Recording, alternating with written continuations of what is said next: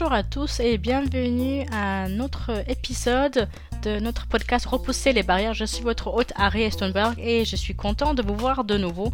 Pour ceux qui ne connaissent pas ce format, on est en train d'utiliser la plateforme Kudo pour aller au-delà des barrières linguistiques et nous avons une large gamme d'invités qui viennent de différents milieux, différentes expériences et nous allons parler comment la langue a joué un rôle dans leur vie et les barrières qu'ils ont su surmonter. Je voudrais aussi parler de la plateforme Kudo. Kudo est une plateforme multilingue qui vous donne la possibilité de communiquer dans plusieurs langues simultanément. Si vous nous regardez dans une autre langue, vous êtes déjà en train de vivre la magie qui est Kudo. Si vous nous regardez peut-être à travers Kudo, Facebook ou YouTube, Kudo vous donne la possibilité de diffuser le contenu et connecter à travers les frontières, au-delà des barrières linguistiques, et vous pouvez connecter avec n'importe qui, n'importe où et dans n'importe quelle langue. Et ceci nous amène à notre invitée. Lisa est une professionnelle active le matin, une actrice de doublage l'après-midi et une maman à plein temps. Et elle est aussi une chanteuse, mais elle n'a pas non seulement sorti un album, mais 2 albums et aussi une vidéo de musique qui est géniale. J'ai connu Lisa quand elle était en train d'étudier la cinématographie à l'université de New York et on a été des amis depuis. Et passons directement à Lisa. Lisa, comment vas-tu? D'où est-ce que tu nous rejoins? Bonjour à toutes et à tous, je m'appelle Lisa, ça fait un moment, Harriet. C'est un plaisir de me joindre à toi depuis Taipei. Taipei, c'est ma ville préférée dans le monde, j'adore la nourriture et je dois y retourner une fois que cette pandémie se calme. Commençons avec ce podcast. Je voudrais commencer depuis le début, retourner au temps où on s'est rencontrés à New York. Parlons des premières barrières que tu as su surmonter. Comment c'était étudier à l'université de New York en venant de Taïwan? Quel type de barrières t'as dû repousser? Je devrais me présenter tout brièvement. Je m'appelle Lisa. Quand j'avais 8 mois, ma famille a redéménagé des États-Unis à Taïwan. J'ai grandi alors à Taïwan. J'y suis allé au lycée et à l'université avant de déménager à New York pour étudier le film et les études de communication à l'université de New York. À New York, bien sûr, mes principales difficultés étaient en matière de langue et de culture. En termes de langue, parfois, je ne comprenais pas les professeurs en cours. Et parfois, les professeurs nous ont dit d'étudier un document de 20 pages. Ça aurait pris peut-être 20 minutes aux autres, mais pour moi, c'était 2 fois ça. Du coup, j'ai trouvé une petite astuce. J'ai créé un cercle d'études avec mes camarades de classe qui étaient doués en études. Et c'était moi qui affectais les textes que les autres devait lire. Et après la lecture, nous en discutions et c'était comme ça que nous collaborions. Donc voilà une des barrières. Un autre problème que tu connais, Harriet, c'est que les gens me posent la question « Pourquoi n'avez-vous aucun accent en anglais ?» J'ai assisté à des écoles américaines jusqu'au CE2, donc j'ai une prononciation plutôt californienne, bien que je n'ai jamais habité en Californie. Mais là, c'est une autre barrière, puisque j'ai le vocabulaire d'un enfant de 9 ans. Lorsque les gens te parlent, ils se disent que tu n'as pas d'accent, alors pourquoi ton vocabulaire est-il si basique? Tu es forcément un idiot. Du coup, quand j'étais aux États-Unis, je me faisais traiter tout le temps comme un idiot. J'ai fait quelques autres trucs stupides aux États-Unis et il y avait une autre barrière culturelle. Je ne connaissais pas les usages américains et une personne dans la rue m'a dit que je pouvais acheter une carte d'identité pour seulement quelques dollars et je me suis dit que c'était formidable. Il n'aurait plus été nécessaire de porter mon passeport et il aurait été très compliqué si je l'aurais perdu. Donc je voulais acheter une carte d'identité. Une soirée, quand je voulais entrer dans une boîte de nuit, il y avait ce videur qui me disait que ma carte d'identité n'était pas bonne. Et j'étais confuse, j'ai dit « Pourquoi pas ? J'ai 21 ans. » Et il m'a demandé « Vous êtes athée ?» Et je ne comprenais pas ce qui se passait, je ne comprenais pas le mot « athée ». Donc je lui demandais ce que ça voulait dire. Il m'a dit que Dieu me punissait. Et j'étais très confuse. Je voulais lui dire « Pourquoi vous ne me faites pas confiance? J'ai 21 ans !» Et j'étais très en colère, mais je lui ai montré mon passeport. Et plus tard, mes amis m'ont taquiné parce que j'avais acheté une fausse carte d'identité aux États-Unis. Donc il y avait ces barrières culturelles, et de ce videur, j'ai appris une leçon, et en plus qu'un nouveau mot, athée. C'est vraiment génial. Je me souviens avoir parlé de ceci avec toi, de ton accent. Aussi, j'ai été vraiment éblouie par le fait que tu as su parler l'anglais tellement vite. Si je n'avais pas su que tu savais parler l'anglais, et je pensais que c'était très natif, tu m'as dit que non. L'astuce que tu as utilisée avec ton professeur et aussi tes camarades de classe, c'est très astucieux. J'aurais peut-être dit, bon, tout le monde a un rôle à jouer et je pense que tu as trouvé le bon rôle.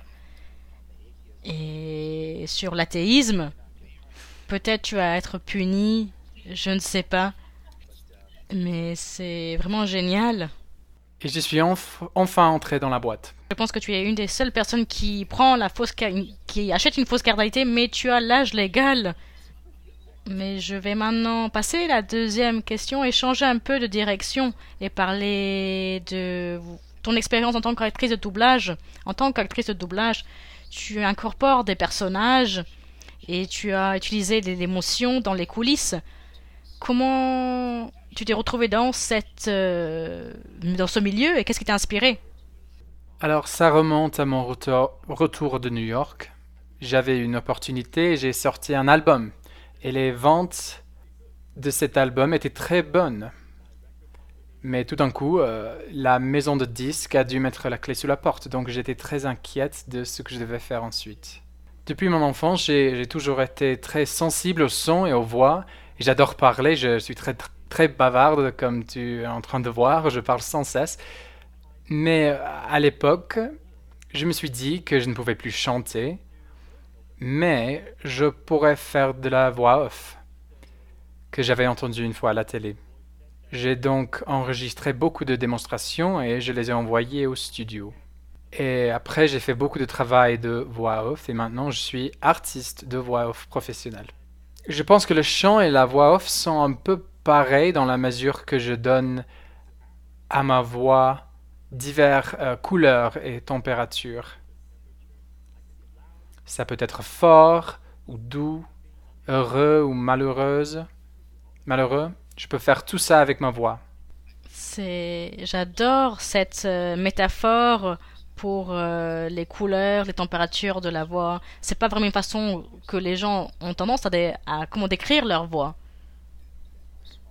Et aussi ce croisement entre les signes verbaux et les non-verbaux et tout ce qui est autour de ceci. C'est vraiment essentiel dans la communication. Et spécialement quand on parle de choses interculturelles et interlinguistiques, il y a tellement de choses qui sont dites à travers l'expression faciale et corporelle. Est-ce qu'il y a peut-être une histoire inattendue pendant ton expérience de doublage que tu pourrais partager avec nous? J'ai beaucoup d'histoires comme ça en fait. Je peux t'en raconter quelques-unes. Je pense que celle-ci est la plus drôle. J'ai fait du doublage pour un film qui s'appelle The Tagalong, qui n'est pas très connu à l'étranger. C'est un film d'horreur.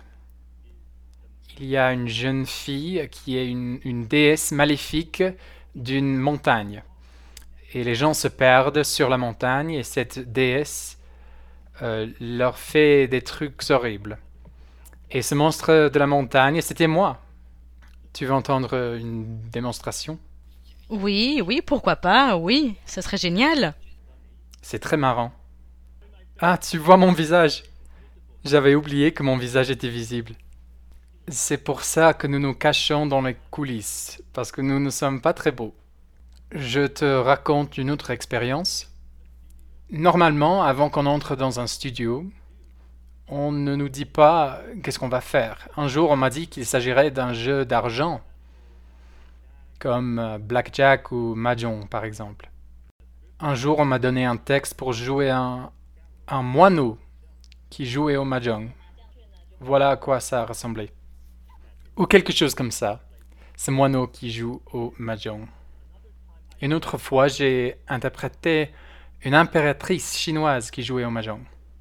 Si ce n'était pas ça, c'était une croupière ou une donneuse de casino avec un air plus professionnel. Alors, ça dépend du rôle et des défis qu'on doit relever. C'est très, très, très marrant. Ça... Premièrement, j'ai l'impression que tu as énormément d'expérience avec le doublage Mahjong. Oui. Moi aussi, j'ai eu l'opportunité de faire des spots TV quand j'étais au Vietnam pour des chaînes télé-shopping. Et c'était pour ces gadgets de musculation. On ne voyait jamais mon visage, mais on voyait mes mains sur un rameur ou mes pieds sur un tapis de course. Et ensuite, quand j'ai travaillé à News Corp, j'ai été aussi la voix pour un jeu vidéo d'horreur. On a fait une publicité en ligne et j'étais la personne qui est en train de tuer dans cette publicité. J'adorais faire du doublage, je dois dire. Je pense que ce serait très marrant. Mais... Oui, absolument, j'adorais faire ça.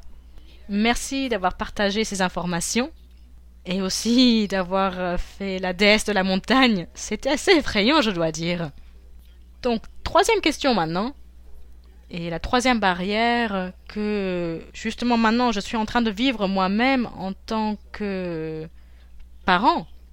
Est-ce que tu pourrais parler du plus grand obstacle et le petit obstacle que tu as eu en tant que parent? Comment est-ce que devenir un parent a pu changer ta vie, ta façon de penser, et quel type de barrière tu as dû surmonter et ensuite repousser avant d'être un parent et après être parent? Avant tout, Harriet, je dois dire que ta fille est tellement mignonne. Je pense que tu as du pain sur la planche. Et je le dis parce que moi, je suis très doué pour donner naissance aux enfants, mais je pense que l'éducation des enfants, c'est un vrai casse-tête. Pour moi, le plus difficile, c'est que je n'ai plus de liberté. De plus, il est difficile de savoir ce qu'ils pensent, et ils ont toujours des surprises pour toi. Des choses inattendues. Quant à la liberté... tu le sais déjà que nous sommes des parents et quand nous nous occupons de nos enfants, notre temps devient très fragmenté. Tu n'as plus de temps pour rien, donc il faut en voler pour faire d'autres choses. Par exemple, pendant qu'ils dorment, je fais la lessive, ou quand ils sont en train de regarder la télé, je fais la cuisine. Donc j'ai l'impression que ma vie... tourne désormais autour de mes enfants. Et je n'en suis pas très heureuse. J'ai beaucoup d'amis qui sont de l'avis que la vie était belle avant d'avoir des enfants, mais maintenant, ils ne peuvent plus faire autre chose. Ils n'ont plus de temps pour eux-mêmes, parce que nous devons occuper de nos enfants tout le temps. Et encore une fois, il est très difficile de savoir leurs pensées. Quand ils sont bébés, ils pleurent. Tu ne sais pas pourquoi. S'ils veulent manger et dormir, si tu dois changer leur couche ou leur laver.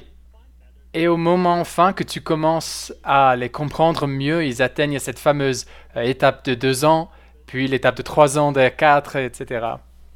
Et c'est interminable. Il y a toujours plus de surprises. Je te donne 2 exemples de mes enfants. J'en ai 3 et les 2 aînés sont des garçons. Je les ai amenés à leur cours de nage un jour et après il fallait qu'ils se lavent. Mais ils voulaient aller aux toilettes avant. Et je les attendais, j'étais sur mon portable. Et quand je me suis tourné vers la toilette, vers les toilettes avaient été bloquées. Il y avait de l'eau partout par terre. Et je leur ai demandé de ne pas se tenir debout dans l'eau. Mais ils étaient tellement heureux, comme si c'était une source chaude, Ils se sont mis à jouer avec l'eau et à se laver le visage avec l'eau. Ils jouaient, ils s'éclaboussaient allègrement avec cette eau. Et j'étais sur le point de perdre la boule et je leur ai dit « Mais vous faites quoi là ?» Mais c'était trop tard, donc j'ai dû leur laver le visage et j'ai dû toucher cette liquide horrible. Donc là, c'est un exemple et voilà un autre. Avec mon troisième enfant, ma fille, j'étais très heureuse d'avoir une fille après deux fils. Je comptais avoir un peu de temps dédié à nous les filles, mais cela ne s'est pas passé parce que quand elle avait 2 ans et demi, elle a prononcé la phrase « Qui veut manger de la merde ?» Du coup, ma conclusion est que les enfants te donnent toujours des surprises, des claques sur la joue. C'est ça les enfants. Alors, comment surmonter cette barrière? Tout ce que je peux vous dire, c'est qu'il faut lâcher son orgueil, ses manières. Par exemple, si tes enfants sont en train de crier, de pleurer sur le sol dans un restaurant, il faut s'accorder un peu de répit et ne pas se blâmer ou de se sentir coupable. Personnellement, j'ai de la chance parce que je suis artiste voix off et quand je travaille, j'ai un moment de calme, de paix. Sinon, je pourrais les crier dessus pour qu'ils m'entendent très clairement et utiliser ma voix comme ça. En plus de la voix off, l'année dernière, moi et mon mari ont sorti un morceau rock and roll intitulé No, No, No. Et nous avons collectionné tous les cris de nos enfants au cours de 2 ans, et nous les avons mis dans la chanson. Et les paroles portent sur tous les malheurs et l'impuissance du fait d'être parent. Donc c'est une chanson pour permettre aux parents de se défouler un peu. Quand tu n'arrives plus à supporter tes enfants, tu peux écouter notre chanson et tu ne te sentiras plus seul. Tu te sentiras que tout le monde se sent pareil. C'est super marrant. J'ai entendu la chanson et j'ai vu quand tu l'as sortie. Et c'est très Lisa. Et vous, en tant que couple, vraiment l'expérience que vous avez vécue. Je vais partager le lien dans les notes du podcast. Mais c'est très marrant. Je sais que je vais avoir des petits soucis, d'une certaine façon. Tous les parents, je pense que tous les parents pensent que leurs enfants sont mignons. Je pense que oui. Non. Pas tous les parents. Je sais que ma petite fille est très mignonne. Et je sais qu'elle est en train d'apprendre comment l'utiliser. Elle a que 14 mois, mais elle l'utilise de façon intelligente. Je l'observe. Comment elle est en train de jouer ceci avec les hommes un peu plus âgés. Elle utilise son charme féminin. Merci. C'est très important de se rendre compte les plus grandes barrières qu'on repousse. C'est vraiment avant et après, en étant parent. Et comment l'envie change. Et comment on doit vivre. Et comment être un bon être humain dans ce monde. Peut-être en suivant ceci, est-ce qu'il y a autre chose que tu voudrais partager, peut-être? Non, je pense que c'est tout. Je veux seulement souligner que si tu veux avoir des enfants, il faut en avoir 3 pour ressentir la même douleur que moi. Alors, Harriet, je pense qu'il est grand temps que tu aies ton 2e et ton 3e enfant. Merci beaucoup. On verra. Bon, on verra plus ça donc plus tard dans le futur. Je pense que c'est une très bonne note pour terminer, je pense. Lisa, merci beaucoup pour ton temps aujourd'hui. Et tout ce que tu as partagé avec nous, c'était très intéressant. Merci. Et je demande à tous de remercions ensemble Lisa et aussi notre interprète qui était incroyable. Lisa, elle parle très vite en anglais. Je ne peux que imaginer comment elle parle en chinois. Elle parle très vite. Je voudrais aussi remercier nos amis à Kudo pour leur soutien contenu pour le podcast Repousser les barrières. Avant de terminer, on voudrait aussi reconnaître un autre repousseur de barrières. Aujourd'hui, c'est Jack Roosevelt Robinson, qui est connu tant que Jackie Robinson. Jackie Robinson est un joueur américain de baseball ayant évolué dans la Ligue majeure en tant que premier joueur afro-américain. Il a brisé la ligne de couleur dans le baseball en tant que joueur de premier but pour les Brooklyn Dodgers le 15 avril 1947. Chaque saison, le 15 avril, chaque équipe dans ses équipes célèbre le jour de Jackie Robinson pour nous rappeler la ligne qu'il a brisée dans le baseball. Merci Jackie pour avoir brisé cette barrière et plus à venir. Voilà, c'est tout pour aujourd'hui et rappelez-vous, où que vous soyez, vous êtes là.